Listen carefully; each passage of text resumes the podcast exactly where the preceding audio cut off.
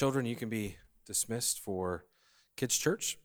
Matthew chapter number six. We're going to continue in our series of Kingdom Prayer, which, of course, is a uh, sub series of the larger context of the Sermon on the Mount. And uh, I was so thankful for how the Lord worked uh, last week. And here's what I'm going to ask you to do. If you haven't had an opportunity to, if you weren't here last week and you haven't had an opportunity, I want you this week to go to our YouTube channel and I want you to watch part one of this because today is so needful in our lives. I, I, I learned a lot this week, and that's that's normal for me uh, because there's a lot to a lot to learn in Scripture. But uh, the Lord has really, really used in my life this week what I desire to impart to you today. I've had the privilege of preaching so many times this week, but there's nothing like preaching to you all. But I want you to get the full context. And so that's why today I'm going to do a little bit of reviewing to kind of help with that but it really does need to get connected to last week. And I promise you, it's, it, it's needed. And so I'd encourage you, if you can, uh, to go back and to watch part one of this. I've entitled the message, Forgive Us Our Debts, Part Two. You like the creativity of that? Part Two. So that should distinguish it online to help us a little bit there. Uh, but part two. But let's let's read this disciples' prayer, Lord's prayer, however you want to uh, define it. Uh, let's read it again, and that starts in verse number 9 of Matthew 6. The, uh, pretty much every verse will be up on the screen over the course of the message. But after this manner, therefore, pray ye, Our Father which art in heaven, hallowed be thy name.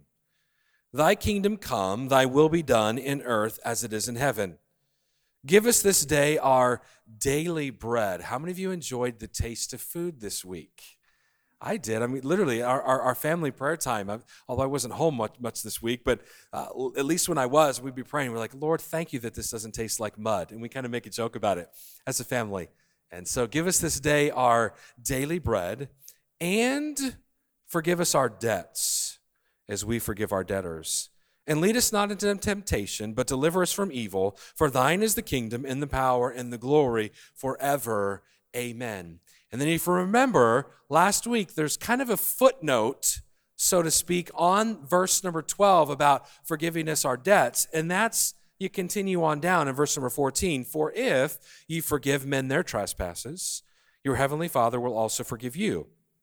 But if you forgive not men their trespasses, neither will your Father forgive your trespasses. And if you remember, if you were here last week, and if you weren't, you're reading a verse like that, and you're like, yikes do I have to forgive to be forgiven? And if you don't understand the positional side of our forgiveness, judicial side of our forgiveness in Christ, these verses right here completely mess us up. And so uh, I'm going to encourage you. I'm not going to do a lot of reviewing on that portion. I need you to go back, but uh, we're going to stand once we get to those verses here in a few weeks. Uh, that um, the, the, the Lord, I pray, will indeed work mightily in our life. There's a story of a king who had suffered much from uh, his rebellious, you know, just kind of the, the, the subjects that were under him. But one day they decided that they were going to surrender their arms, they were going to throw themselves at his feet and begin to beg for mercy. And he pardoned all of them. One of his friends said to him, Did you not say that every rebel should die? And he said, Yes. And then he replied, I see no rebels here. And what we've got to understand is that concept is the way that a believer based on our judicial forgiveness that I'll that I will uh, review a little bit here in a moment does mean that we are now friends. We are no longer the enemies. We are no longer the rebels that God originally had seen us prior to our salvation in Christ. As you know, if you were here last week, we began to look at verse number 12, the, the second of our three kind of personal, uh, the, the, the petitions that related to us. The first was all about our physical sustenance And the second and the third are of the spiritual nature. But we are endeavoring to really understand this whole matter, at least last week, this week, and I'm to let the cat out of the bag. We're to go a third week in this with this concept is to understand how a Christian is meant to deal with sin in our life. Even though we're believers, we still have a sin problem.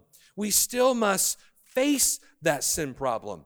And so the petition in verse 12 is prayed by one, hear me, who belongs to God. This prayer begins with our Father, which affirms that there is a living and vital relationship with God through faith in his son Jesus Christ. So we're talking so we're talking about Christians.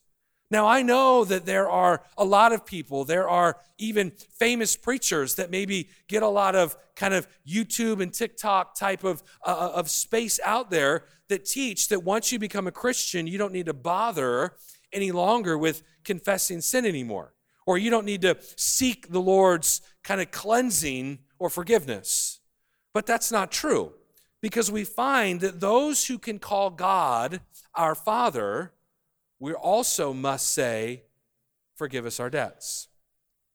Now, in understanding the fullness of the meaning in verse number 12 and 14 and 15, I've had to discover, and we started to discover last week, there's, there's four words that we are going to need to study. And we began studying that last week, and we're going to study it again this week. And we'll study it again next week. As I got to studying early this week before I flew out to preach, I really started again on Sunday right after church. I'm just like, there's no way we can do justice to this unless we spend another week here. So I'm going to ask you just to buckle up again and let's learn about this kind of concept of being forgiven of our sin. So let's start off with the first word. We looked heavily at this last week, and that is the word sin uh, forgive us implies that we do um, need, in a sense, forgiveness. Debt is the word in 12, in verse 12. And it, it, it implies sin. Trespass or trespasses is what's used in verses 14 and 15. Equally implies sin. So the problem here, and we looked heavily at this last week, is sin. That, that's the problem. Sin is the reality in the life still of a Christian. And so, what we'll often say, and, uh, and Mike and I were even talking about this, we are saints, that's how we're viewed, that still happen to sin. I don't think there's a single person here this morning that would say, you know what, I didn't sin this week. I did a whole lot of flying this week, and I did a whole lot of sinning on those flights. Sorry, I'm like tall, right? And like they just try to cram you in to these little small seats. Some of you that traveled for your whole life, I am you're, you're, my heroes that you can do it. How you can just go from time zones and crazy. And so what I mean by sinning, is just complaining, like, oh, why do I got to sit here and so on and so forth. It's a part of our life, if we're honest. When you become a Christian, you do not all of a sudden stop sinning. You do not all of a sudden lose your sensitivity to sin. The fact is, when you study scripture, when you actually become a believer, you actually become more sensitive to it. You actually can see it in other places. You actually begin to realize, wow, there was a lot more sin in my life than I ever acknowledged. And that's the gift of the Holy Spirit. He, he's one that reproves us, He's one that convicts us of our sin. Jesus told us that He would come in, um, in, in John 14. And so when you became a Christian, we didn't just flip a switch and stop sinning. We saw that sin makes us guilty and that it brings judgment. We saw that last week. We talked about the words that the New Testament uses for the word sin. We started with the word hamartia, which is the word that says that we miss the mark. It's the, it's the word when it says, For we have all sinned and come short of the glory of God. Right? If you remember, we had kind of our AHG ministry here last week, and, and I lined this first step up here with a bunch of girls, and I said the goal was you needed to jump to that first row. And they all tried and they all got to different levels. And we all try and we get to different levels in this kind of fight against sin. Some of us are some of us are doing a little bit I turned it off. That was my fault, not their fault. I was getting a little too excited. But some of us we do a little bit better than others when it comes to this fighting of of sin, but the reality is, is we all fall short because what's the goal? What's the standard? To be perfect as your Father in heaven is perfect. And all of us fall short of that. So the word hamartia. And then we looked at the word parabasis. This is the one that kind of just flirts with the line. You would read it in English with the word iniquity. It's kind of like, mm, I just, I don't know if this is all that bad. Let's just kind of let's kind of play with this a little bit. And then there's another Greek word that means transgression. You read transgression in your scriptures, and it's flat out line. You know it's wrong. Scripture, it's not kind of a gray area. It's a black and white area. And you just say, you know what? I'm going to do it anyways. It's a transgression. And then there's a word that means debt. Debt. And that's what we're facing here. It is a debt that is so big that we can never repay it. So then that comes to our second word, and that's the word forgiveness. Forgiveness. If the problem is sin, we said last week, the provision is forgiveness. Forgiveness is offered by God on the grounds of Christ's death. That's what we taught last week. Our problem can be dealt with because there is forgiveness. We must recognize the problem and we must seek the solution. And that solution is forgiveness. A Christian who says he does not sin is in a desperate situation because he does not ever then seek the solution. So let's not miss that first point. Let's acknowledge that we are indeed saints that still sin and are in need of forgiveness. First off, last week we kind of we, we suggested that there's two aspects of forgiveness. And I want to see it fully this morning. We're going to see both sides and have a better understanding. Judicial forgiveness. That's what we talked about last week. This is the full and complete positional forgiveness that is granted by God as the moral judge of the universe. Our sins, our past, our present, our future, they're totally and they are completely forever forgiven. Amen? Praise God for that. This is our judicial standing before God. We are justified as a believer. If you place your faith in Jesus Christ, you are justified. You are declared righteous. According to God's eyes, it's just as if you'd never sinned. A nice cliche way of saying it. Or it's just as if I'd always obeyed. That is our position. That is our judicial standing from the judge of the universe that says, In Christ, I declare you forgiven. We see this in 2 Corinthians 5:21. For he, that's the Father, hath made him, that's Jesus Christ, to be sin for us, who knew no sin, that we might be made the righteousness of God in him. And so Christ is the supplier of this forgiveness and righteousness. We exchange our sin in faith we're given righteousness. That's the judicial side of it. It's absolute, it is a positional truth, it is eternal as God is eternal. Imputed to you, it's granted. God is satisfied. Your debt, the huge, massive debt that we kind of spelled more out last week, it's been paid. And that's why Paul can say in Romans chapter number 8 that no one can separate you from the love of God. Nothing can, because this is a positional, just or uh, a judicial standing that you have. So, then why are we to ask God for forgiveness? If all that is a settled matter, there's an old school hymn in our, in our hymn book I'm not going to sing it for you, but it talks about the old account was settled long ago, right? It's been a long time since we've sang that. But if, if, if, if it's all been settled, then why are we to pray this kind of prayer? Well, the point is answered, I believe, in the second kind of forgiveness. There's not only judicial forgiveness, but also parental forgiveness. Now, maybe you can come up with a better word than parental, and I get that, but my mind stayed there because of the beginning of this prayer Our Father. So I just kind of I couldn't get beyond that, you know, that that parental type of forgiveness. Judicial that makes sense to me, right? But this, but now it's kind of, it's a different kind of, of forgiveness. Now we're not necessarily dealing with God as this righteous judge. Oh, oh, he is, and we better be in Christ, or that punishment is coming. But in Christ, no longer a punishment. And so now we're dealing with God as a loving Father. Even though we've been judicially forgiven, we still sin, don't we? I think we do. I know we do. Even when we sin, something happens in our relationship to God.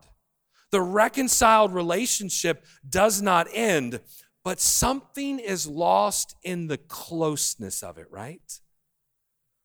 If my children, who it's Danielle's helping, and then Blake's already out here, and I mentioned this last week, if my children sin against me, they're still my kids. That doesn't change. So positionally, they're still a, a Johnson. They're, they're, they're still my children. And there's, in a sense, they kind of stand forgiven. Like, no matter what. But until they come to me, until they say, you know, Daddy, I'm sorry for whatever it is, there's a kind of a distance there. Not always on my part to them, it's on their part to me often. There's kind of that, that closeness, that that, that, that, that intimacy in, in the right term, right? It, that it, it, it's not there.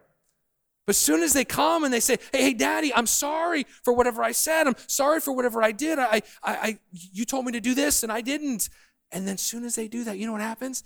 It's restored. That position never changed.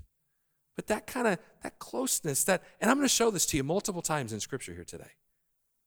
It's restored. I'm happily married to my wife, Sarah. Wouldn't have it any other way. The longer it goes, the better it gets. And um, so, but if I sin against my wife by deed or word, it actually does not change our, in a sense, the, the, the relationship that we have. There is, in a sense, where I am forgiven just because I'm under the umbrella of her constant love. But there is something that changes that closeness, that, that, that, intimacy, when there's something between a husband and wife, and you know what I'm talking about in here if you're married. But when that gets resolved, when there's an I'm sorry that I said this, or I'm sorry that I did that, that closeness, that intimacy returns again. And so this is what we're this is what we're talking about. This is not some unbeliever praying for salvation. This is not some Christian pleading that God would please forgive their sins. We're talking here about the forgiveness that gives us the fullness of joy in our closeness with God. It is all that the relationship can be. That's what Jesus is talking about here. And I want to illustrate this for you in Scripture in a couple different places we're going to kind of take a journey through Psalm 51. Psalm 51 is the story of David. David is a redeemed man. David is a has received Old Testament salvation. He's righteous. The righteousness has been imputed to David's account. He believed God. He loved God. He trusted in God. His faith was in God. He had received redemption. He was a regenerated man. I don't know how to say it any other way. He was a regenerated man, but he fell into sin. He was a man that committed adultery that ultimately led to murder. And if he wasn't a king, most likely he would have been killed for his sins. But because he was the king, because he was the leader, his life was spared. But I want you to notice the nature of his prayer in Psalm 51 because this is a prayer that comes out of his guilt ridden blood stained heart as he reflects on his sin. Look at verse number 14. Deliver me from blood guiltless, guiltiness, guiltlessness, excuse me, guilt, guiltiness. Sorry. Oh God. And, don't, and then what does he say? God of my salvation. David affirms his salvation. He affirms that, that God is still the God of his salvation. He cries to God whose presence is there, whose spirit is there, whose salvation is his. But even in uh, affirming the judicial forgiveness that was there, David cannot help but feel the loss of something in the relationship, the closeness. And you can sense that earlier in the prayer. Verse number two says, Wash me thoroughly from mine iniquity and cleanse me from my sin. For I acknowledge my transgressions, and my sin is ever before me. Against thee only have I sinned and done this evil in thy sight. You know what's interesting about those verses? You see the word iniquity, sin, and transgression. All of those different words. Now, this would be in Hebrew, different, different words, but you see the concepts of them. But he's saying, you know, wash me. Verse number seven, purge me with hyssop, and I shall be clean. Wash me, and I shall be whiter than snow. You see, there is a sense in which judicial forgiveness and parental, if you allow me to use that forgiveness, they're different. David was saved, but, but there was something between he and God that made him lose, in a sense, the meaning of that salvation. And that's why he says in verse number eight, Let me hear joy and gladness. Let the bones which thou hast broken rejoice. He's saying, I can't hear it, but I want to hear it. He wants the joy back. That's what he desperately wanted. Verse number 10 says, Create in me a clean heart, O God, and renew a right spirit within me. Then verse 12 says, Restore unto me what? The joy of my salvation. It does not say, Restore unto me my salvation. Judicial forgiveness takes care of the fact of salvation. If you allow me to say the word again, parental forgiveness, that, that concept of forgiveness takes care of the joy of it.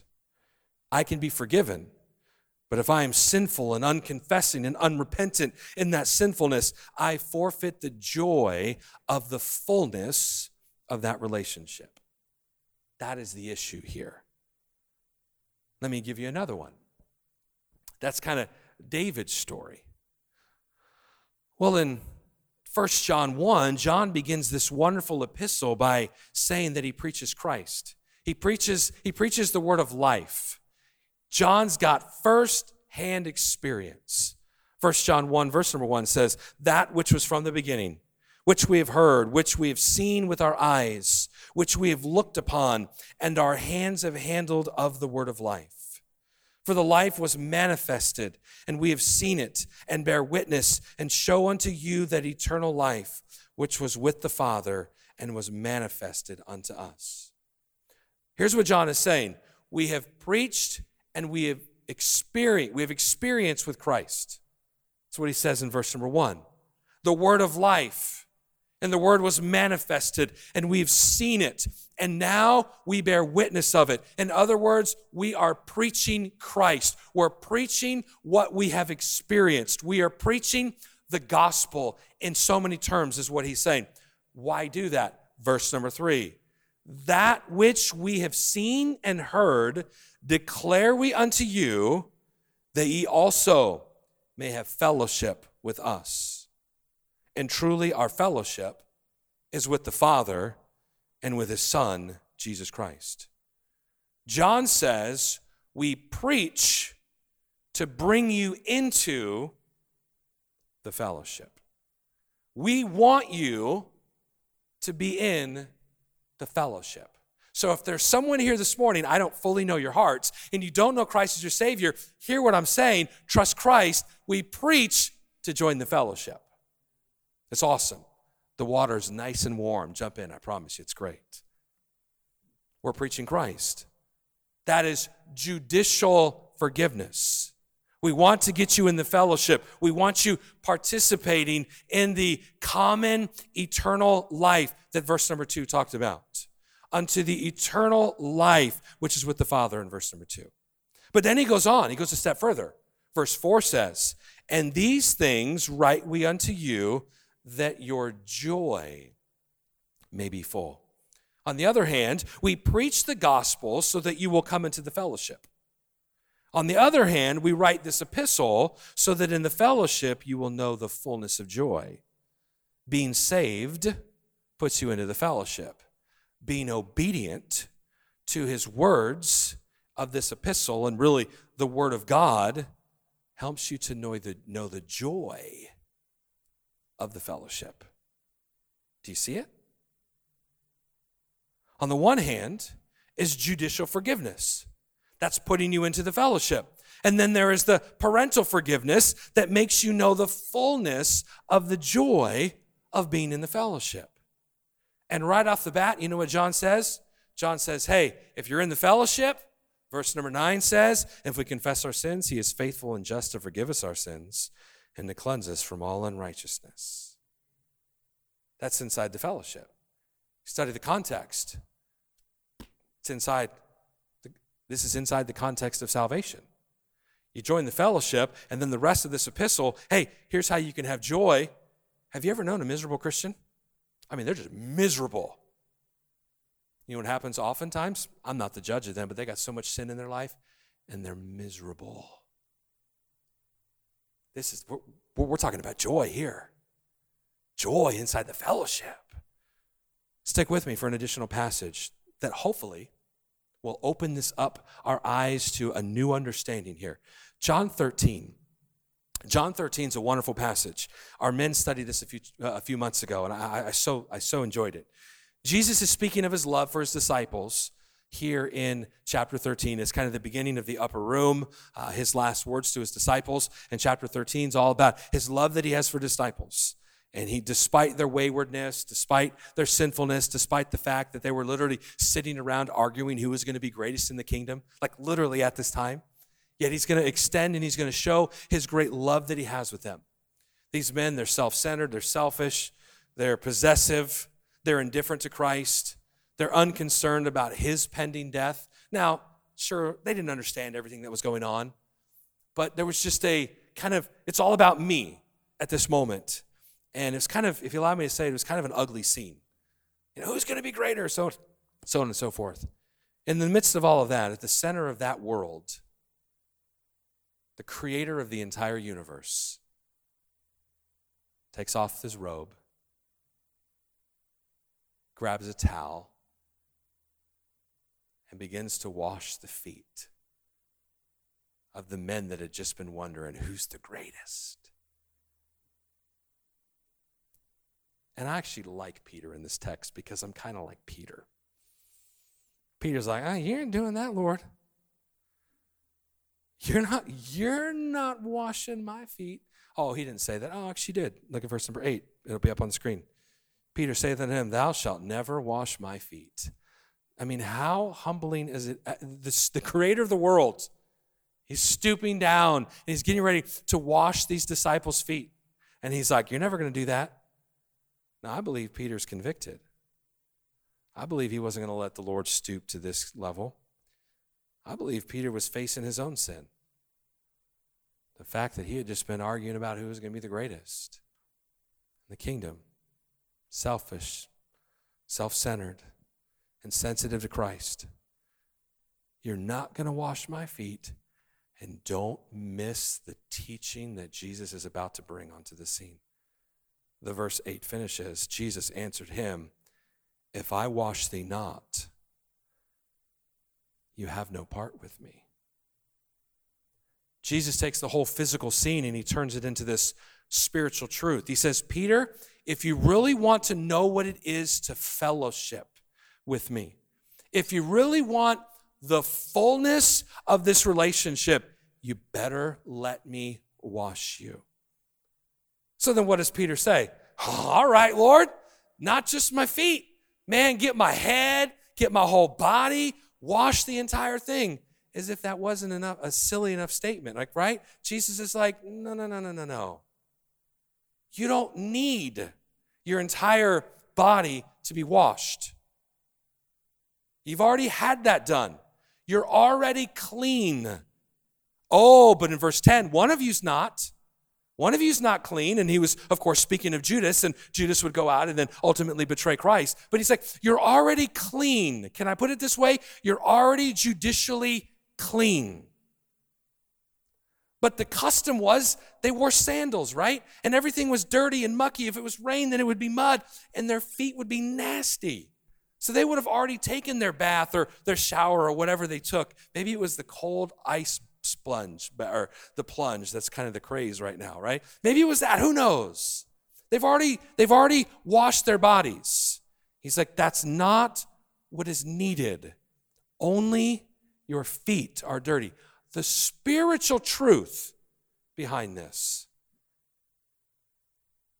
is it's not right for you and me to sit at this table and you have some nasty, dirty feet.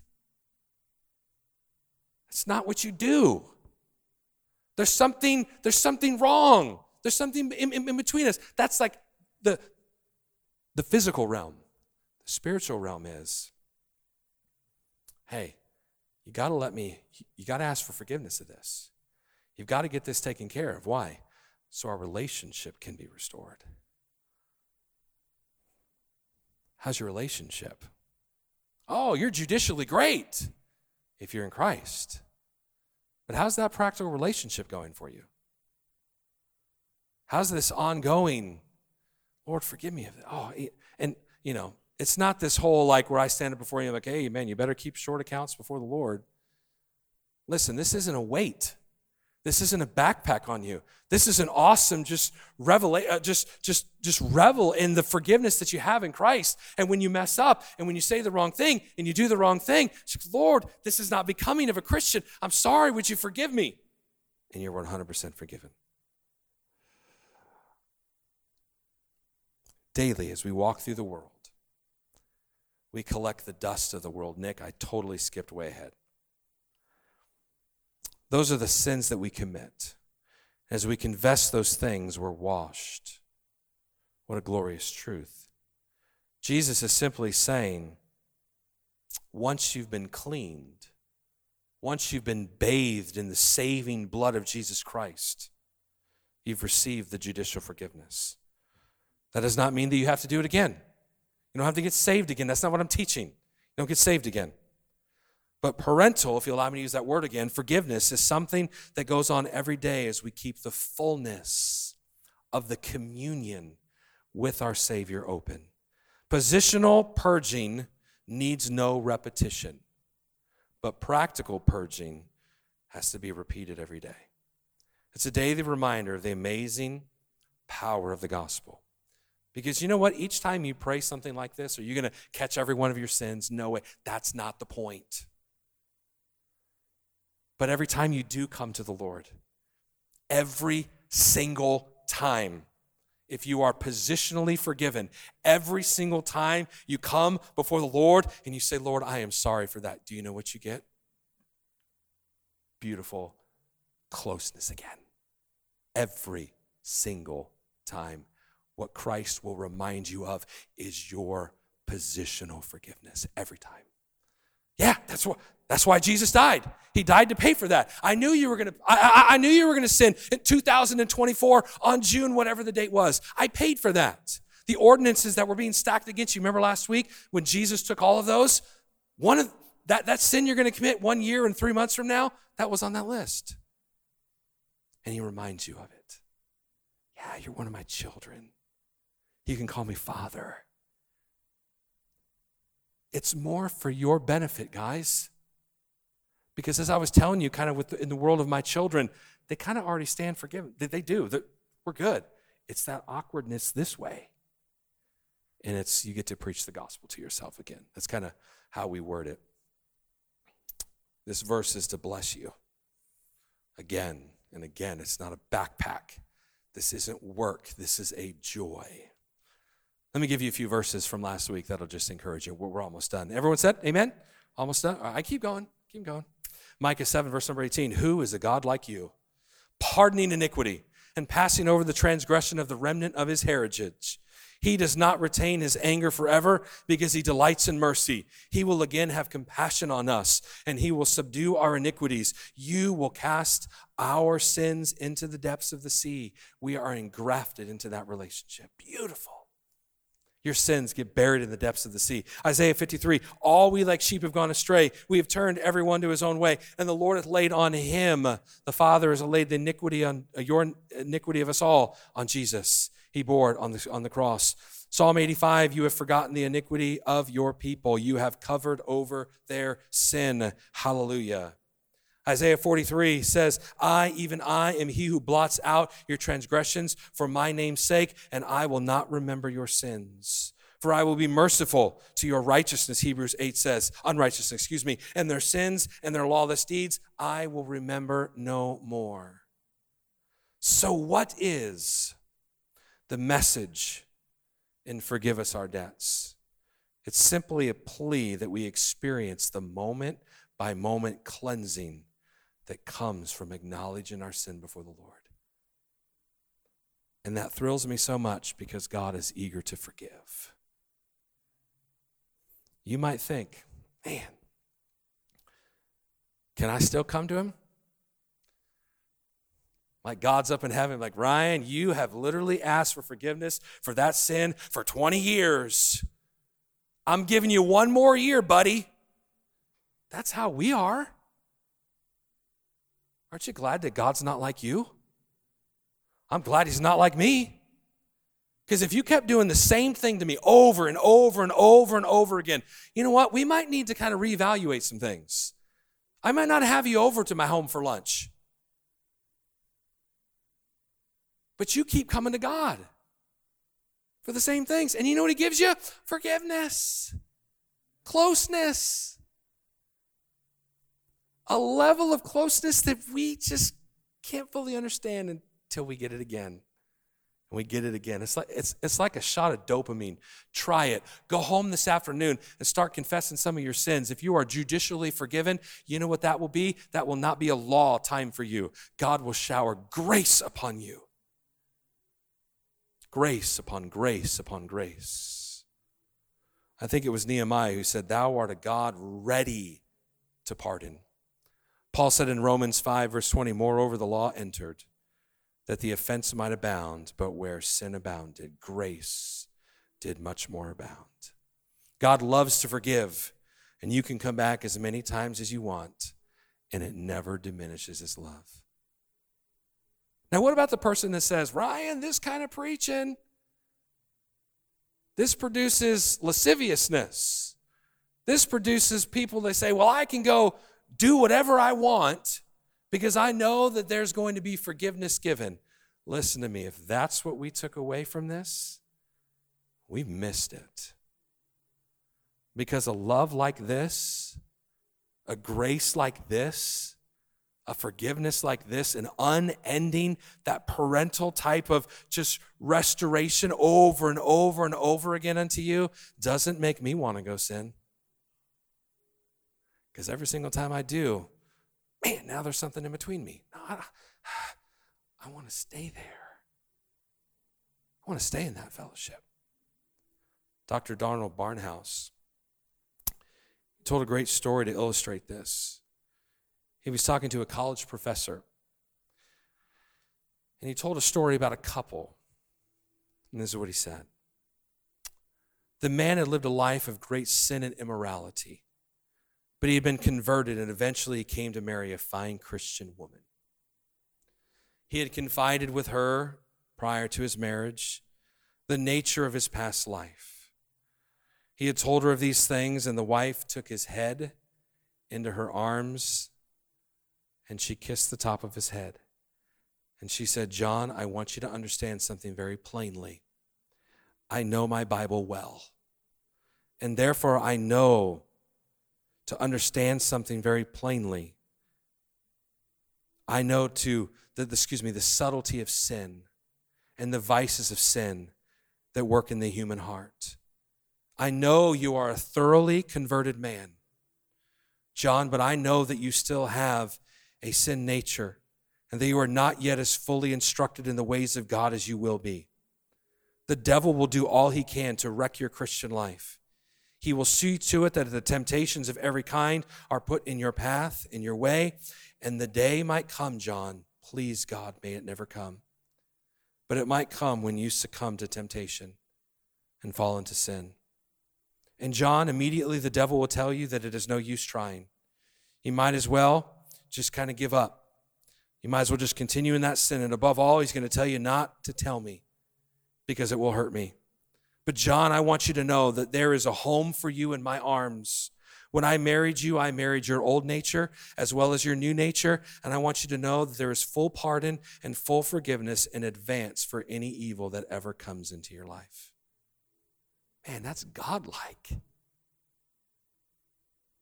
when Barnhouse finished the story, the college professor lifted up his eyes and he reverently said, My God, if anything could ever keep a man straight, that kind of forgiving love in advance would sure do it.